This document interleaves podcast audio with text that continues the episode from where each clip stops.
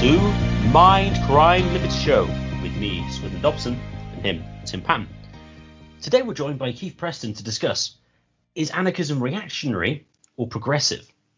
Tim, why is that even a question?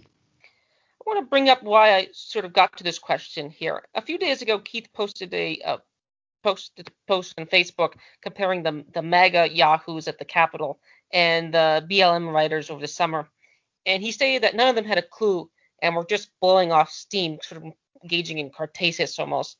Uh, and I agree entirely. Uh, the plan part or the lack thereof uh, is something which I agree with entirely. Uh, the uh, which is something that MacIntyre, who wrote a book called After Virtue about 40 years ago, that's one of his primary arguments is the idea that most you know Enlightenment era ideologies have failed. Uh, the first of which he goes after, of course, is Marxism. Um, you know, he says for all the for all the uh, for all the criticisms that Marxists wield at the current society, they view out of this rotten society a new society will be formed, um, and they're very much committed to progress. The dictionary definition of progress is a movement toward a goal or to for a further or higher stage.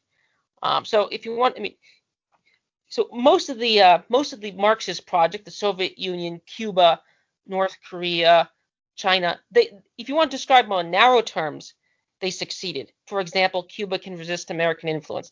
The Soviet Union won World War II in the East with a giant jihad. Um, the uh, the Cuba creates more doctors. There are sort of narrow technical areas where where the Marxist states have succeeded or done better than the West, or Western liberal capitalists, whatever you want to call the air quote West states.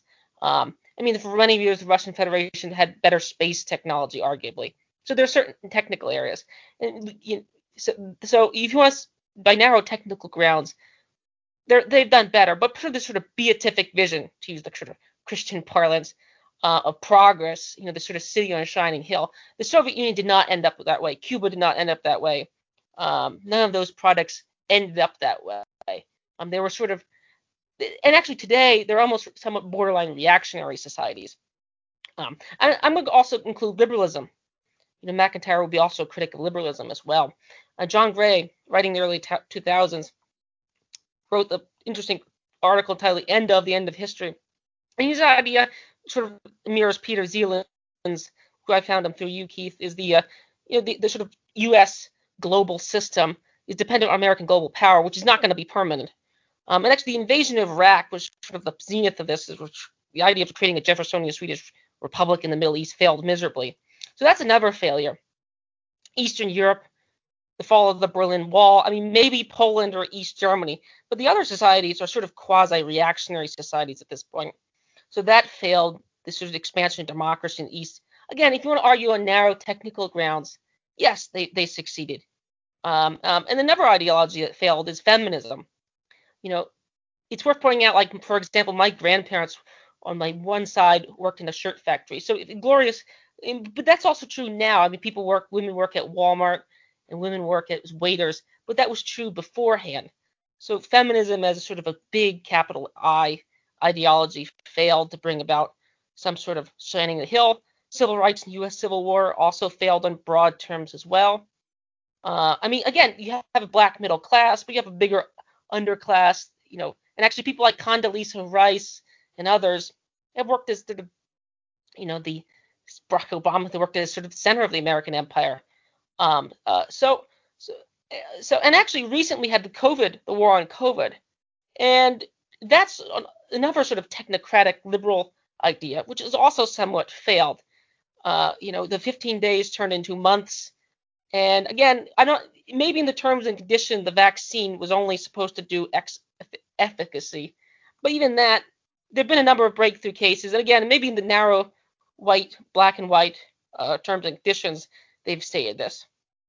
And so we see a long litany of failures in the past 80 years.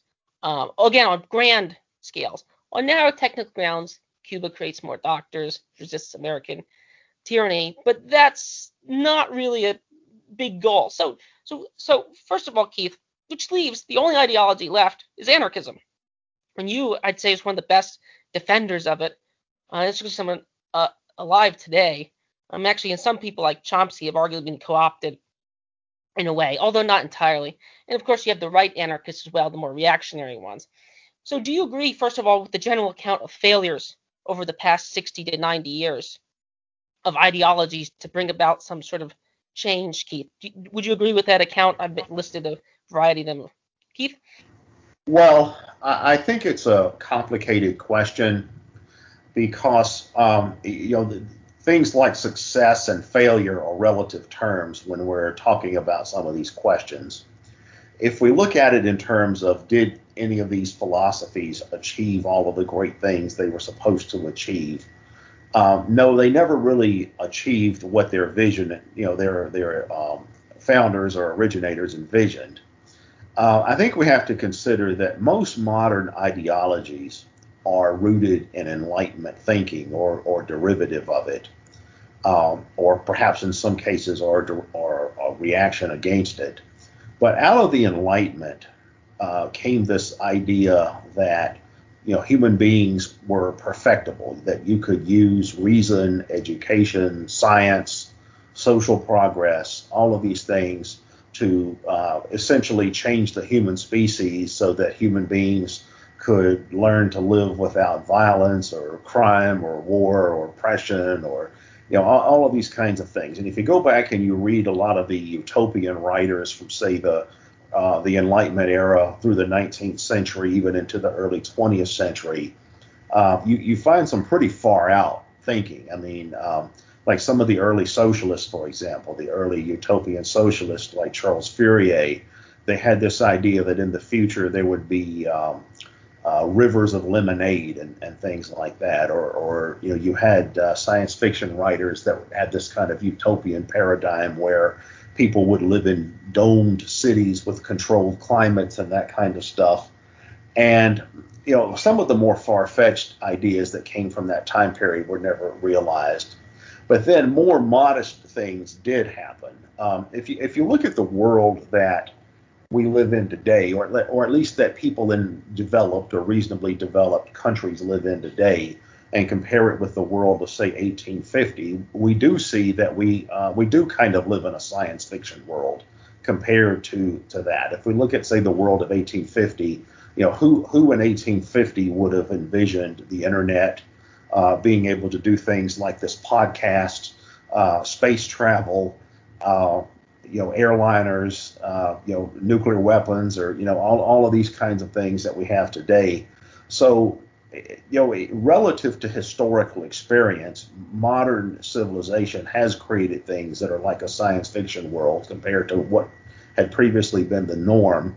But then uh, the some of the hopes that were associated with those things never really came into being. Um, if you look at uh, um, for example, uh, socialism, you know, we, we don't live in workers' paradises today. If anything, class relations and labor relations are going backward in many parts of the world. Uh, if you look at something like civil rights, uh, as, as people on the progressive end of the spectrum will be the first to tell you, we don't have perfect equality of races or, or whatever, or genders or, or any of these uh, categories. Um, and of course, the, during that time period, during the last, say, century and a half, two century, there's been an awful lot of negatives. Uh, the two world wars, uh, you know, the ad- advent of uh, mass warfare, total warfare, you know, nuclear weapons, atomic bombs, uh, a lot of other things as well. Um, so, you know, it's sort of it's been sort of a mixed bag. I, I don't really think we can say all of these older philosophies entirely failed but they never achieved what their originators wanted them to achieve. So, Keith, do you think Steven Pinker is right insofar as the Enlightenment has succeeded? You know, for example, we, more people have running water and running toilets. But you also point out other areas, sort of liberal democratic capitalism, welfare state capitalism, which is a mouthful, but I think that's sort of a way to describe it. Do you think it has succeeded there? And you also bring up the sort of the downsides. There's certain phenomena today that wouldn't be possible. You know, the left's favorite genocide of the right could never have happened without railroads and modern technology. And also, mass incarceration was probably could have never happened without um, uh, modern wealth and institutions as well. So there's other things that have come along, um, um, which you get the sort of primitivist tendencies that pop up Um, would you say someone like Steven Pinker, who wrote a book that's sort of famous for his thousands of tables in there, do you think he is right, so to speak? Well, I think that he's right in the sense that, yeah, it's true that in modern societies around the world, the ones that are the most developed, you typically have a higher um, level of uh, living standards for most people. You have longer life expectancy. You have less uh, infant mortality. You have fewer deaths from childhood diseases or preventable diseases you have better sanitation systems, you have higher literacy rates, at least on a general level. Um, the average person is probably less or probably more protected from violence uh, than what you would have found in some older societies. Um, at the same time, parallel to that, you find that there's a great deal more regulation of life. Um, you know, the, the you uh, the idea, you know, just about anything that you do in a in a society like the United States today, and I, I would imagine it's similar in England, you have to have a government permit for it um, in ways that wouldn't have even been conceived of in older societies. Um, the the uh, the technology that we have for surveillance now, uh, the idea that we have these cameras everywhere that follow us around, and, and not only that, but satellites and and other uh, methods of surveillance, electronic surveillance. That would have been inconceivable in older societies. Um, the you know libertarians will point out the tax rates that we typically pay in modern societies, although parallel to that is the fact that aggregate wealth is also higher.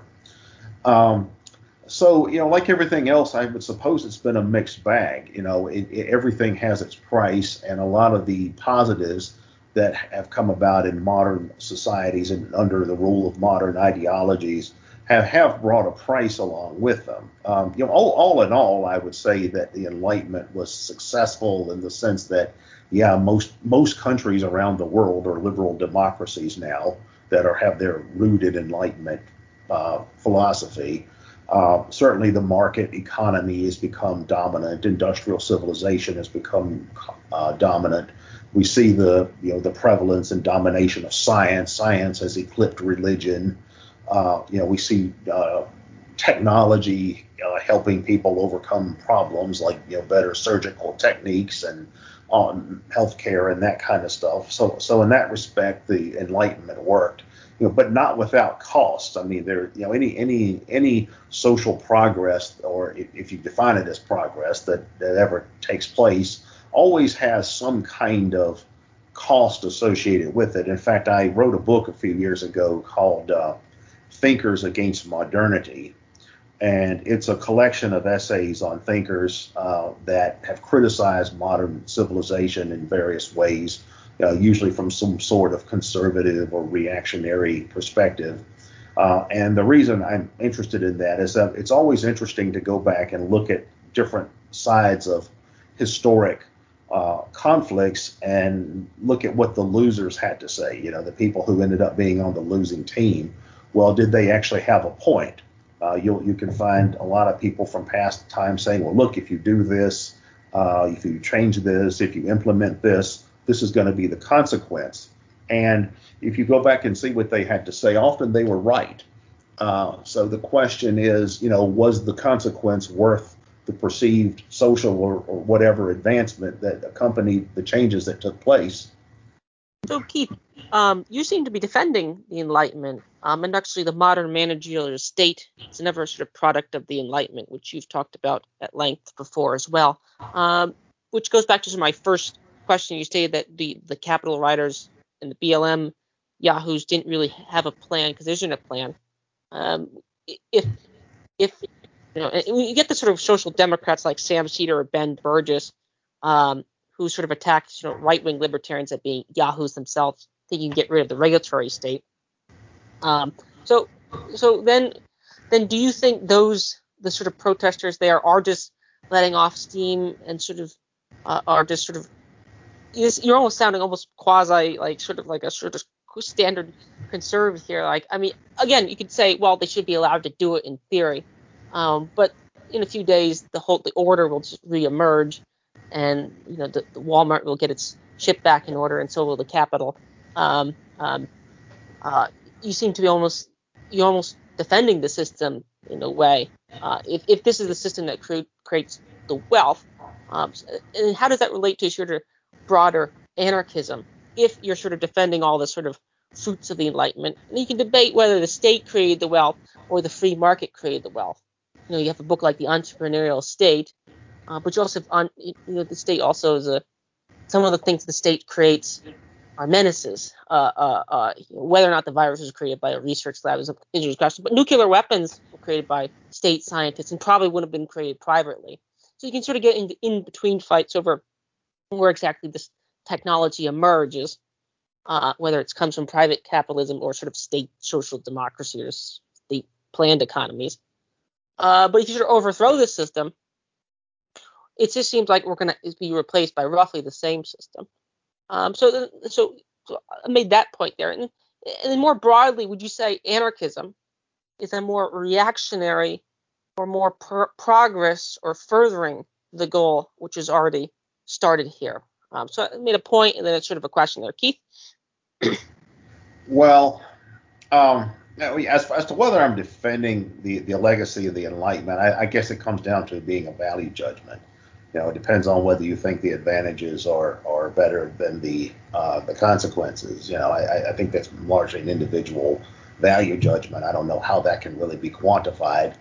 Um, as far as what the comments that you're describing, that I where I described the um, the riot at the Capitol and then the BLM riots and all that kind of stuff. What I was saying is that the people in participating in that have no kind of plan for what kind of society they actually want to have once they tear down the social structures they're protesting against.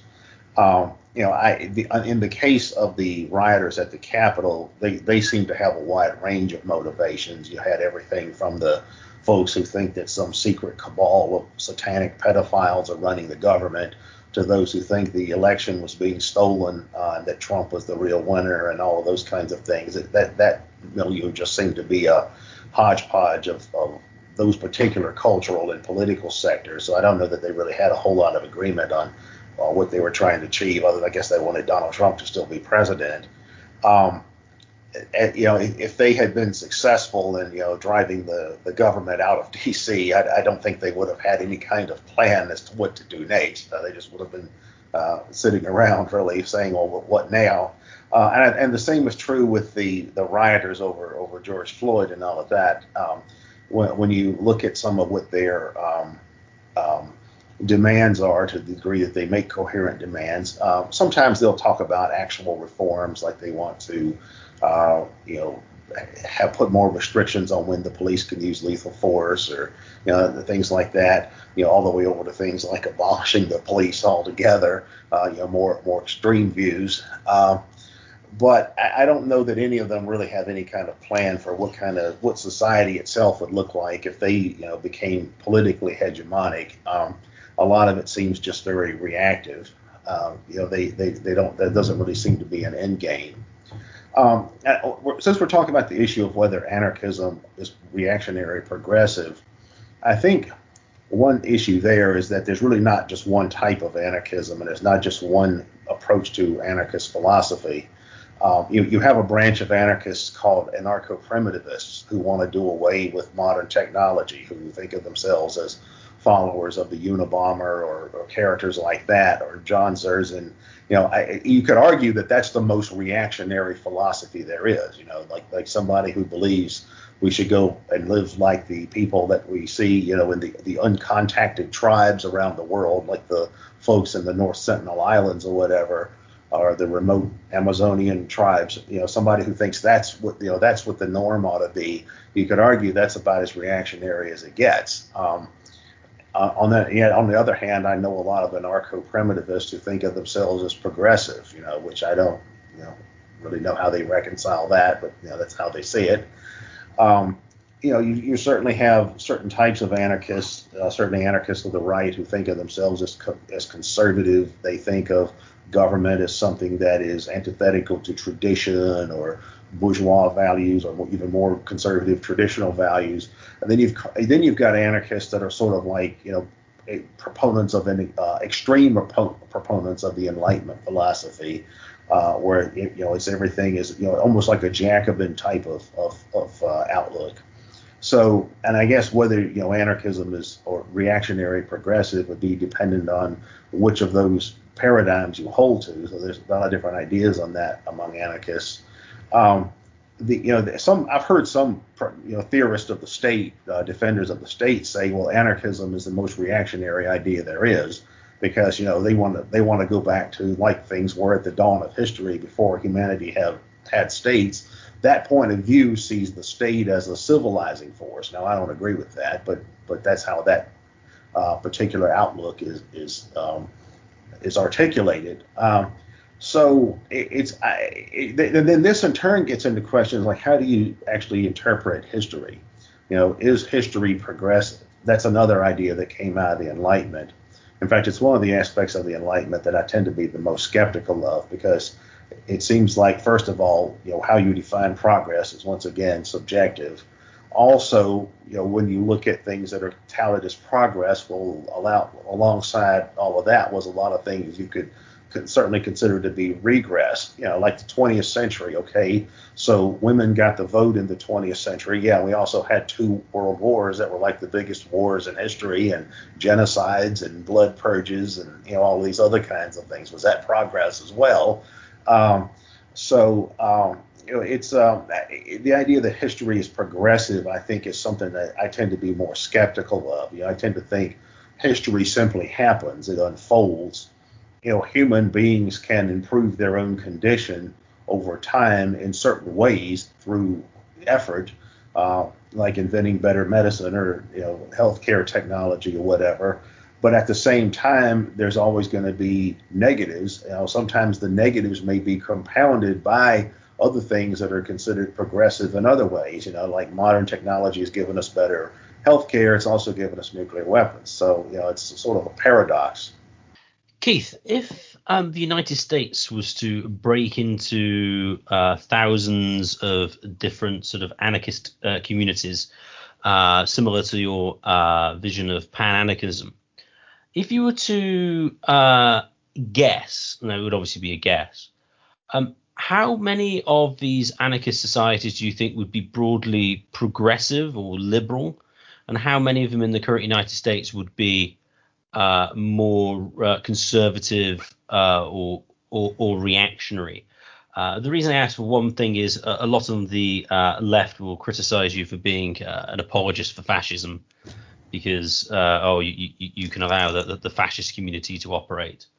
Um, now obviously there'd have to be a huge ideological um, change for this to happen. But supposing that you know everybody just ceased being a, stat- a statist of some description, but kept the rest of their ideology intact. How do you think the United States would look? Well, fortunately, we actually have test markets for that. Um, we, I, I, think the big qualification is the one you mentioned. If there's no other change other than just the state evaporates, and there's no other change in cultural norms or you know intellectual paradigms or anything like that, or technological developments. I, you know, those, those are all important qualifications. But uh, if you look at a map of American electoral results, what you typically see is that um, the blue sections, the left leaning sections, tend to be smaller in number, but they tend to be areas that are more heavily um, populated. And whereas if you see the red zones that are tend to be more conservative, um, they tend to be larger in size but more sparsely populated. And if you remove, I've seen maps like this where they actually remove the uh, where they actually control for population in terms of the coloring and all of that kind of stuff. And when it when you when you control for uh, population distribution, what you see is that red and blue zones are fairly even, and you have a lot of uh, I won't say white zones because the, that raises other implications. But I'll say gray zones. You'll have a lot of gray zones where there's really not any people. Uh, so the U.S. population is split about down the middle between blue leaning and, and red leaning.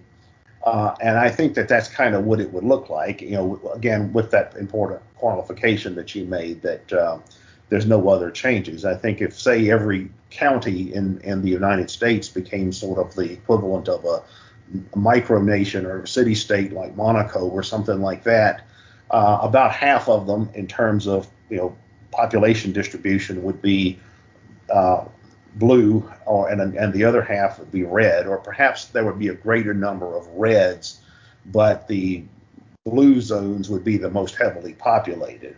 And then I think you would also see breakdowns into micro tribes beyond these two big tribes. You know, I think that um, you know in in the red zones you also have the black belt, uh, which is African American. In the large cities, you can those tend to break down into different ethnic enclaves. And uh, in fact, there was a map of California I saw recently that had been designed where where it broke it was broken down on the basis of ethnic uh, population.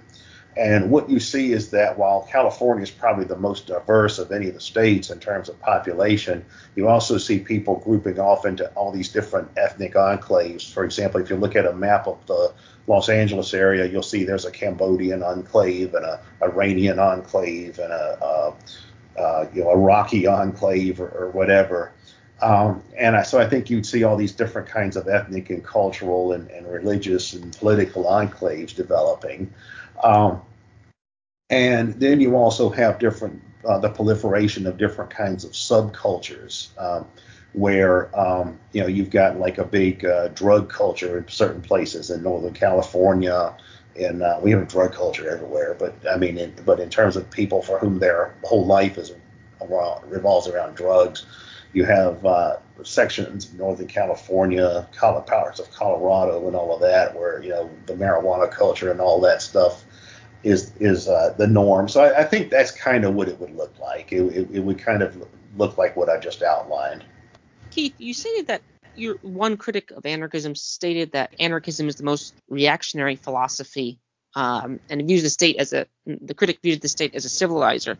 Do you think the state is a civilizer, or is the state like the heir of the Enlightenment, so to speak, or the uh, and the state is a uncivilized entity that needs to be civilized? Uh, w- w- why do you uh, why do you disagree with that critic who states that? I mean, if you ask the person on the street, if you got rid of the state, you'd have, although that might be changing, but you ask the person on the street in the developed world, um, they wouldn't say that. Uh, they would say that the state is a civilized. That's sort of a common view, I would think. I didn't back this up with polling, but I would intuitively assume that's the primary view.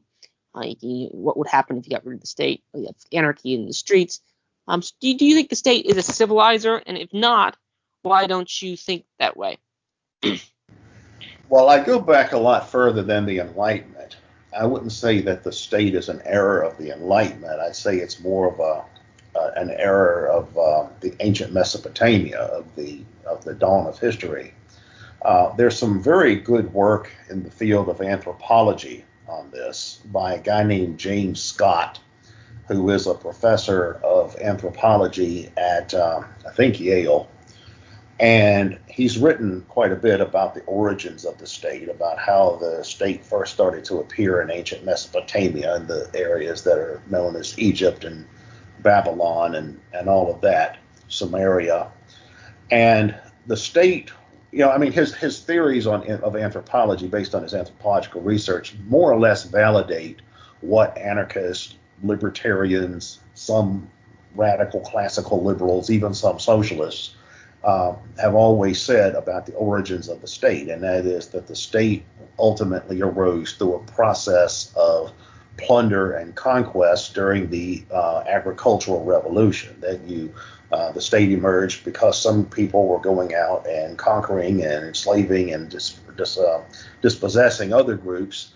And out of that, you started to see the emergence of static uh, societies with these kinds of class and political hierarchies, and and then the emergence of state religions that created uh, uh, an aura of legitimacy for the state system. Um, we start to see that kind of system evolving back in uh, uh, ancient Egypt, you know, about 5,500 years ago, and, and, and Babylon, Sumeria, um, Akkadia, some other ancient civilizations. Uh, and that's more or less the system that we've inherited ever since. I mean, each each new epoch or generation or, or era, whatever, is, has more or less retained that system in some form, uh, even if there have been changes along the way. Uh, you know, we may not, you know, have um, you know human sacrifice to the sun god or whatever that we, or we might not literally believe that the the, the head of state is a divine being, uh, but we still have the same kind of uh, system of, of exploitive elites, you know, a, a, state system that has some kind of ideological superstructure that uh, supposedly upholds the legitimacy of the state. Um, so nothing much has really changed in 5,500 years. I mean, lots of little cha- things have changed, but uh, and and some medium level things have changed, but the the core concept of what the state is hasn't changed.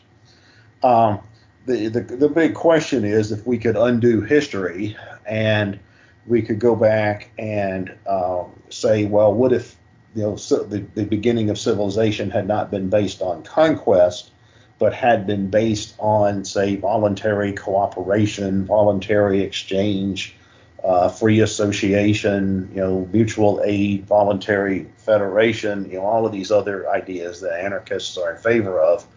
What would what would have come about? Well, we would have had anarchism of some kind. Um, so it, it's kind of like the this idea of you know the state is what you get when you don't have the other things that I just described. Um, and in that way, I think the state is comparable to something like crime. Uh, you know, the, there's this thing. What we, you know, like you, you could certainly argue that um, you know, one of the things that I've heard apologists for the state say is that the state is inevitable, the state is natural.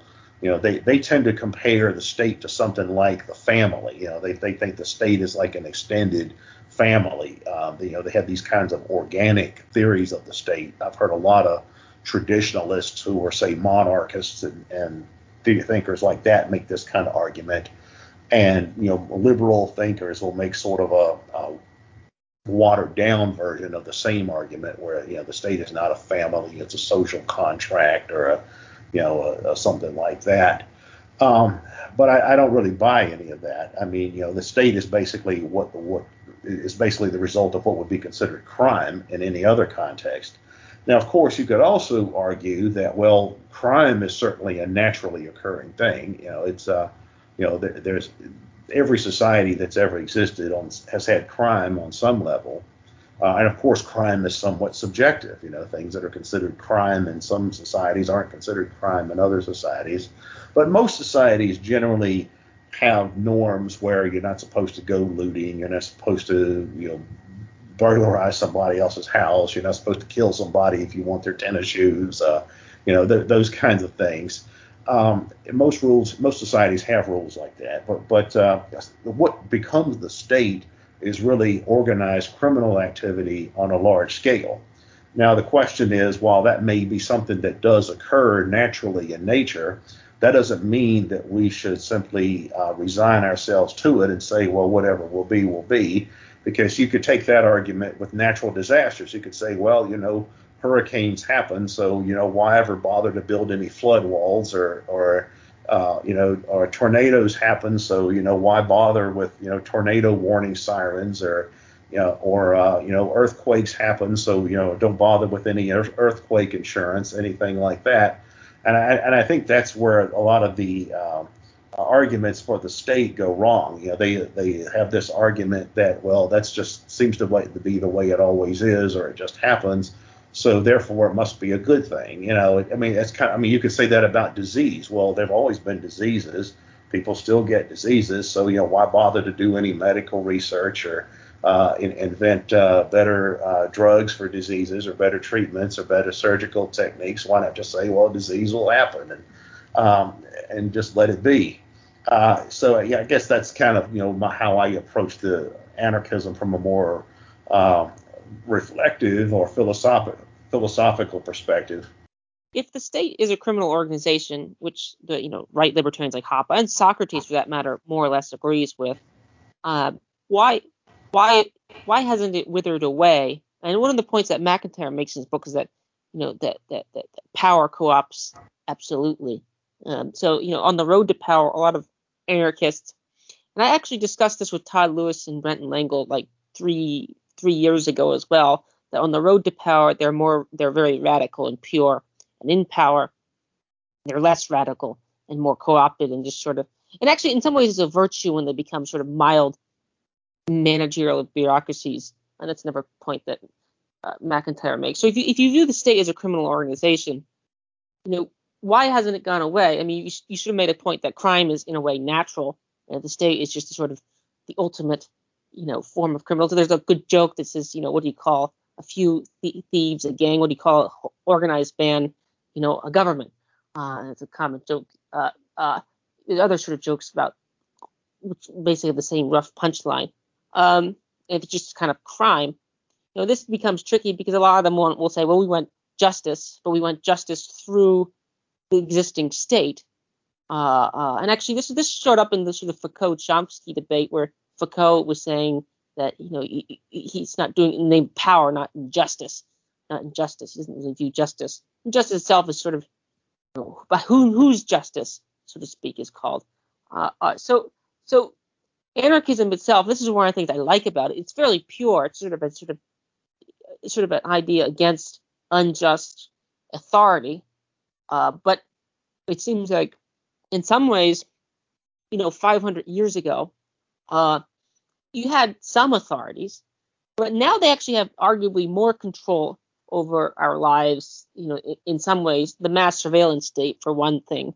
Um, I mean, and this is why, you know, for example, the Mennonites and Amish, they probably have less, you know, in certain groups in like Peru or certain groups in certain uncut groups might have more air quote freedom by not being, you know, bought into the sort of system of banking and surveillance and internet and so forth, which is a kind of weird tendency. So maybe 500 years ago, people had more freedom.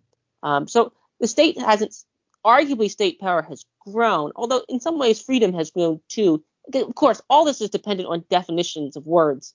But I do, I don't think we can sort of get too much bogged in. I think words have some kind of agreed upon meaning in itself. So why hasn't the state withered away? And more precisely, a lot of, if I understand correctly, historically Marxists and anarchists generally, well, at least left anarchists and Marxists generally agreed at least on goals. Um, but as I said, as I stated early on, the projects just sort of turned into some version of welfare state capitalism of some version, and they had their merits and demerits. But nonetheless, they, they, there seem to be more of the same. Would you agree with that question? And, why hasn't it withered away if it's so common? Keith? Yeah, well, older forms of the state have withered away. Uh, we don't really find uh, the kind of state systems that we found in antiquity as much uh, anymore. Um, in fact, I, I, would argue that the totalitarian regimes of the 20th century were basically an effort to resurrect the kind of systems you saw in antiquity, uh, where uh, you know instead of only instead of worshiping the emperor as a godlike being, you know they're simply given godlike qualities, you know like the Führer principle or the you know dear leader or something like that. I mean, you know the way that Kim Jong Un is is revered and elevated as this kind of quasi divine figure in North Korea. I mean that's what a lot of ancient states were like. Uh, so that's nothing new from a historical perspective. Uh, so those that kind of thinking isn't quite as common, or, or to the degree that it is, it's it's watered down a bit. Uh, we don't really have a lot of the features that we saw, say, of medieval feudal systems. Um, you know, we don't in in most modern countries we don't burn people at the stake for witchcraft or heresy. You know, we don't literally have chattel slaves. Um, you know, we don't have indentured servitude. Well, I guess you could say we do in some ways. You know, we could say the prison system is a form of slavery, or the the student loan debt is a form of indentured servitude, or something like that. Uh, but it's still watered down by the historical norm. So there there are different manifestations of the state have withered away. Uh, but the state itself has never really withered away. It's instead it's been reinvented in different forms, uh, where you still have uh, an exploitative um, elite or ruling class and, a, and an institution that has a monopoly on, on coercion in, in the form of modern states and, and has an ideological superstructure of its own. Uh, as to why it's never withered away, I mean, one reason I think is that it's never really been called into question on the level that would be necessary for the state to wither away. Um, if, if, we look at uh, you know a lot of ideas and beliefs that people had in past times, there are certainly a lot of things people believed in past times that they aren't that aren't that common. Um, you know, one was slavery. Uh, you know, Aristotle defended slavery. He thought it was a natural condition that there were just some people that that was just their natural spot in life. You know, just like you know we today might think, well, you know, there are some people who are just destined to be, you know, mediocre or sub-mediocre because they're just not very bright or, you know, whatever. Um, you know, Aristotle thought slavery was was was a natural condition. Um, I, I, in fact, I think even John Locke, who was one of the early liberals, I think even he was not, uh, if I remember correctly, wasn't opposed to slavery per se. Um, so, uh, and yet very few people actually believe in, in slavery today. I mean, maybe in certain parts of the world or a handful of countries they still do, but uh, that's certainly not the norm.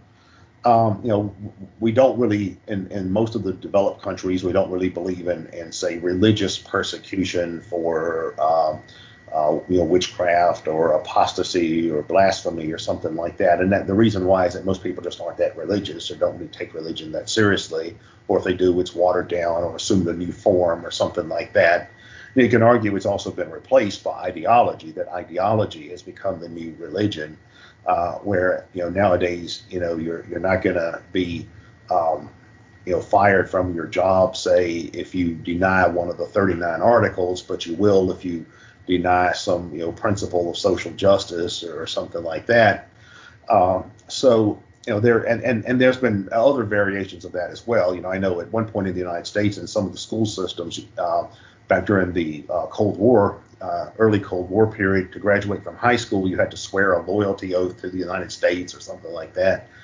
Um, so but I think that the big picture wise, the problem is that people just haven't come to question the legitimacy of the state uh, in the same way that they may question the other things. Uh, you know, a good example is that uh, right now, uh, certainly in the United States and a, a, number of other countries, people talk a lot about racism. You know, and racism now has become something that's a taboo and discouraged and you know somebody who is perceived as racist is somebody that's perceived as being morally uh, suspect or, or whatever.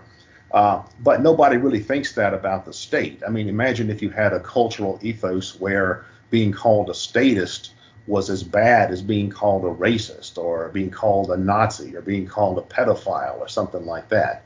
Right. Well, it's certainly possible to envision the possibility of a society like that, where if you get called a statist, you know, it's like being called racist today or being called pedophile or maybe like being called a communist in the uh, 1950s America or something like that, uh, or being called a blasphemer in the in the Islamic world or or whatever. Um, uh, but that's you know, but I think that the level of uh, you know thought and uh, consciousness or awareness or whatever just really hasn't evolved to that level, uh, at least on this issue.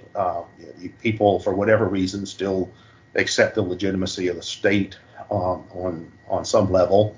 Uh, although I do think it's interesting to see how even that has changed quite a bit in terms of what kinds of states are considered legitimate. If you were to round up a whole lot of people, certainly in the developed countries, you know, North America and Europe and all of that, and ask them, uh, well, you know, what does it mean to have a legitimate form of government? You know, is a, is an absolute monarchy where the king has absolute power. Is that a legitimate form of government? A lot of people would probably say no. Is a mili- military dictatorship legitimate? They'd probably say no. Uh, depending on who you asked, if it was if you said is communism legitimate, they might say no. Uh, probably most would say fascism is not a legitimate form of government, or hereditary aristocracy, or religious, I mean, a literal religious theocracy like they have in Saudi Arabia. So it is true that all these different kinds of models of the state have, to a large degree, been discredited or at least delegitimized in terms of popular opinion over time.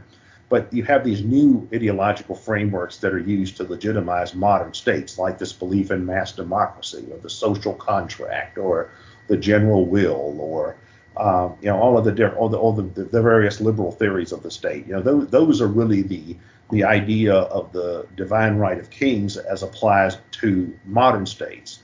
So I think when if that were to fade, I think that's really um, uh, that that would be interesting because then then where where how would the state go and, and legitimize legitimize itself at that point? So if it was the case that um, holding statist views was held in the same esteem as being a Nazi or uh, a paedophile, for example, would you then expect uh, on that basis anarchism to flourish? And if it were to do so, um, how might the state reemerge, or do you think it would reemerge at some point? W- what kind of conditions would need to be in place for its preservation, or its eventual sort of, re- or of the eventual sort of reemergence of the state? Uh, well, in a, in a cultural environment where being called statist was as bad as being called a pedophile or something, uh, we have so, something of a test market for that, and that's internet discussion forums. You know, you can you can go to uh, anarchist or libertarian discussion forums and see all the different types of anarchists and libertarians arguing over who is most statist or who is most fascist or who is most uh, something or other, as well as um, you, you, see a lot of arguments about what kind of cultural framework is most compatible with libertarianism or anarchism. That seems to be the big thing among a lot of American libertarians now. Is this there's this huge back and forth over, uh, you know, should should libertarians be cultural conservatives or should they be cultural leftists or you know some something else. Um, and I, I, think that, you know, in a world where being a statist is like being a Nazi or being a child molester or something like that, you, would still see all of these other arguments. You'd always, you know, you, you would always, you would see people with different beliefs about all kinds of things accusing each other of being statist, you know, like, well, if you're, not a vegetarian, you're eating meat, you're a statist, you know, you're a, you're a state that's imposing your, your authoritarian will on animals or, uh, or, or about children's rights. Well, if you don't believe children should be able to, you know, run away from home on, at will and, you know, be shoeshine boys or something like that, um, well, then you're then you're being a statist. You know, I, I, I would see those kinds of arguments perhaps taking place. Uh, as far as uh, how the state could reemerge, I, I, think in crisis situations, you would have people trying to exploit crisis situations to gain power and say, well, this anarchy thing didn't work. We need to go back to the state. Or you'd have people inventing new types of states, but not really calling it states. Um, you know, you, you, saw that in the Spanish Civil War, where you had the anarchists in the Spanish Civil War that, for as far as I can tell, more or less created states of their own, but then claimed they weren't states; they were anarchies. Uh, you know, they're they're not states because of the special way in which they're organized or something like that. Um, so I, I, think you you might see issues of that type as well.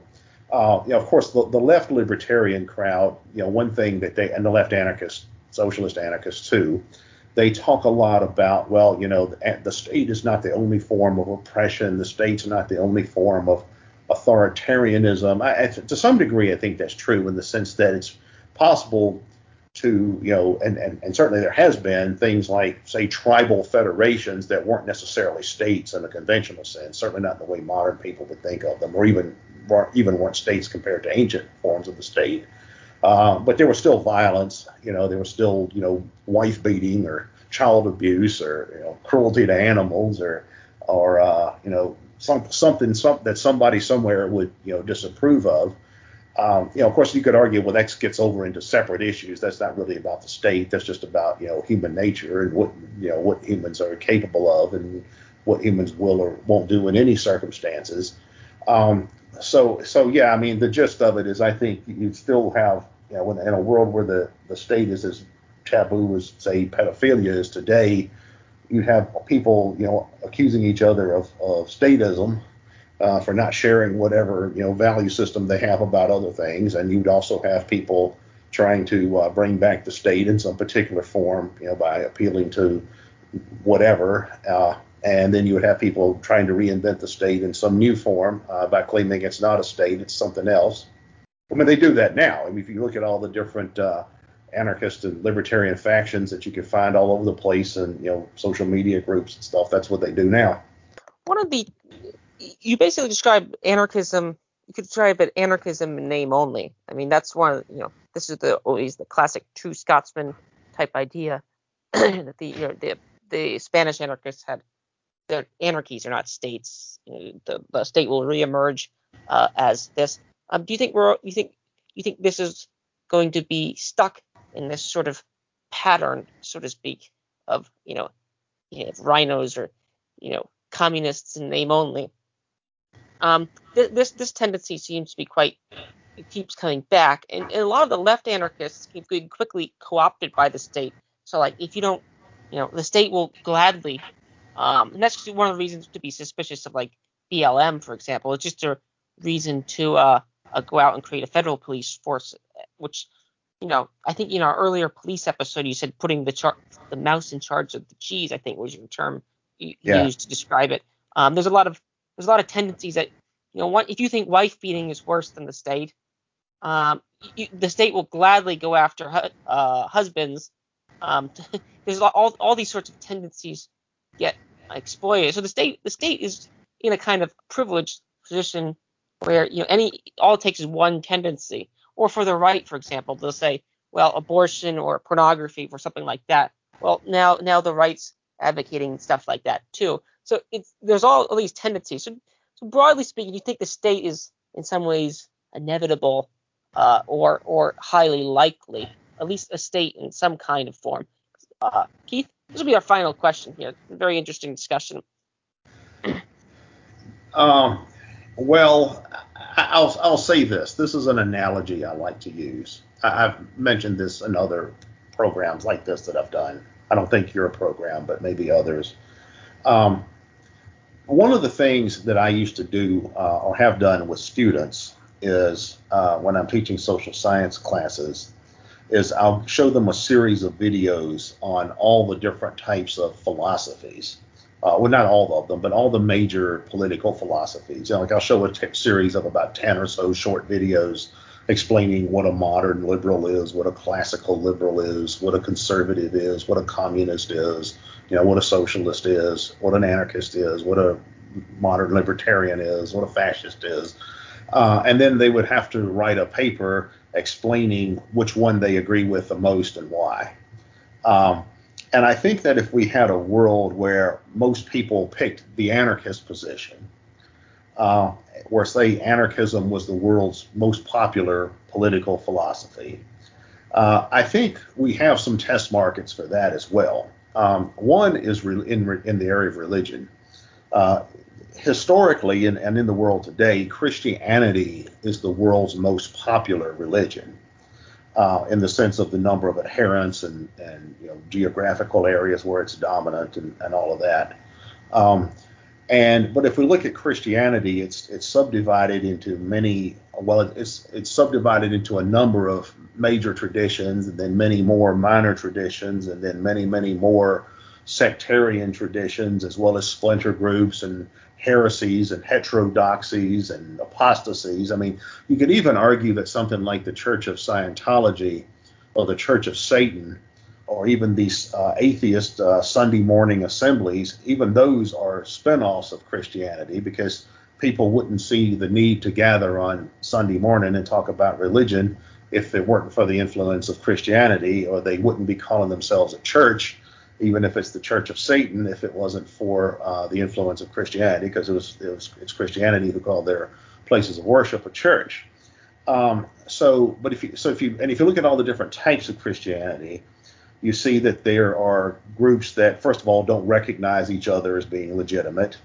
Uh, you see groups that are, aren't even recognizable when you compare them with each other. If you compare the say the you know, the high church Anglicans or the Episcopalians, as we call them in the in the states, if we compare them with, say, the lowbrow, you know, low church um, snake handlers and people like that, uh, or if we compare, say, the civil rights um, leaders like Martin Luther King, who were Christian ministers, with something like Christian Christian identity, which is like a, a racist, you know, kind of Aryanist uh, Christianity, like Christian Nazis or something.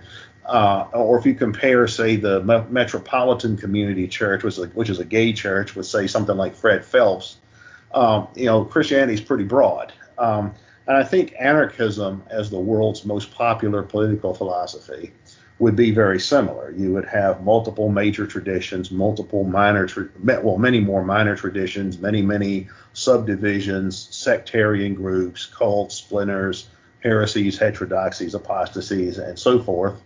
And just like Christianity also has to share space with other religions like Islam and Hinduism and Buddhism and all that, uh, a hegemonic, an intellectually, a culturally hegemonic anarchism would still have to share space with other philosophies that hadn't, you know, died out entirely either.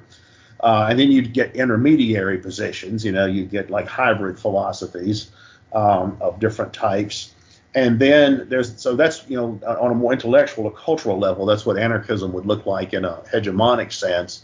And then that's the, there's the big question, well, what kind of institutions would uh, anarchism produce? And then that all gets down to, well, what are the prerequisites for for being an anarchist in the first place? Is it about abolishing the state? Is about is it about voluntarism on a general level? Is it about non-hierarchy? Is it about individualism? Is it about uh, decentralism? Is it about mutual aid and voluntary cooperation? You know, is it about is it about being you know gay accepting or whatever? You know, I mean, you, if you get a group of people who claim to be anarchists together um, and ask them what the criteria for being an anarchist are, it's it's going to be about like getting a bunch of Christians together and ask them asking them what the uh, criteria for being a Christian is. It's going to vary a lot compared, you know, depending on their area of emphasis or whatever tradition they come from.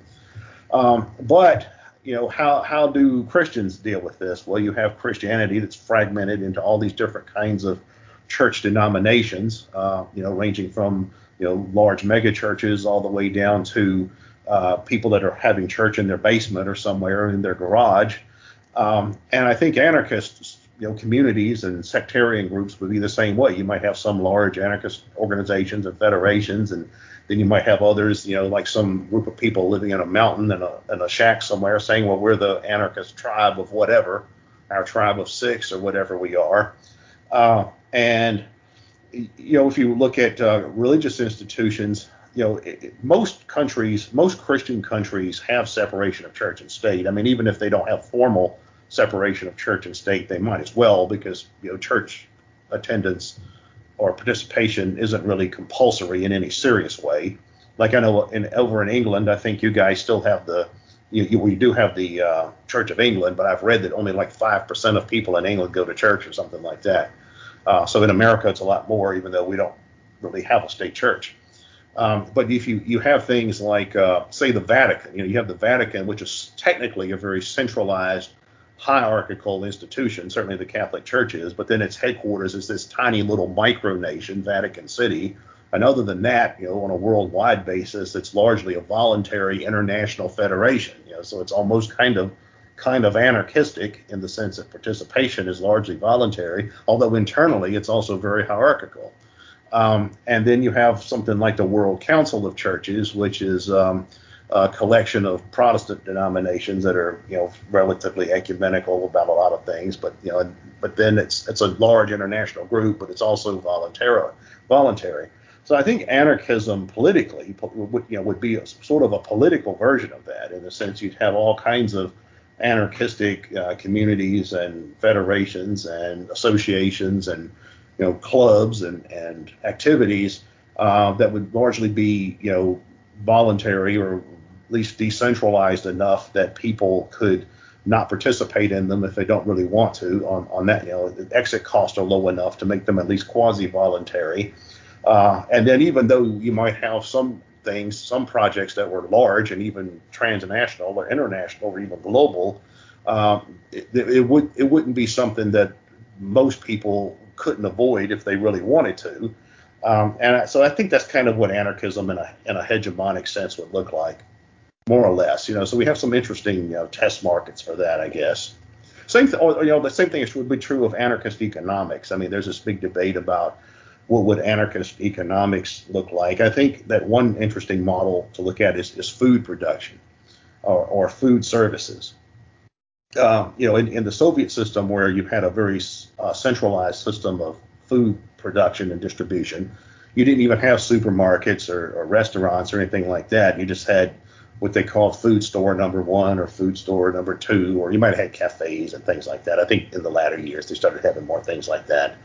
But uh, know, in the United States, if you look at food service, we've got everything from corner convenience stores to big supermarket chains to to uh, uh, restaurants, you know, serving every possible taste. You know, some some places sell sell nothing but health food. Some places sell nothing but junk food. Uh, so I think you know economic e- arrangements in an anarchistic uh, economy would be similar as well. Thank you for your time, Keith. That's been interesting as always. And now I'd like to thank everybody for listening. If you've enjoyed this podcast, please uh, share and subscribe. The more subscribers we get, the higher we get in the search rankings, and the more people can uh, access this material. And if you'd like to contact the show for any reason, please contact us at mindcrimelibertyshow at gmail.com. That's mindcrimelibertyshow at gmail.com.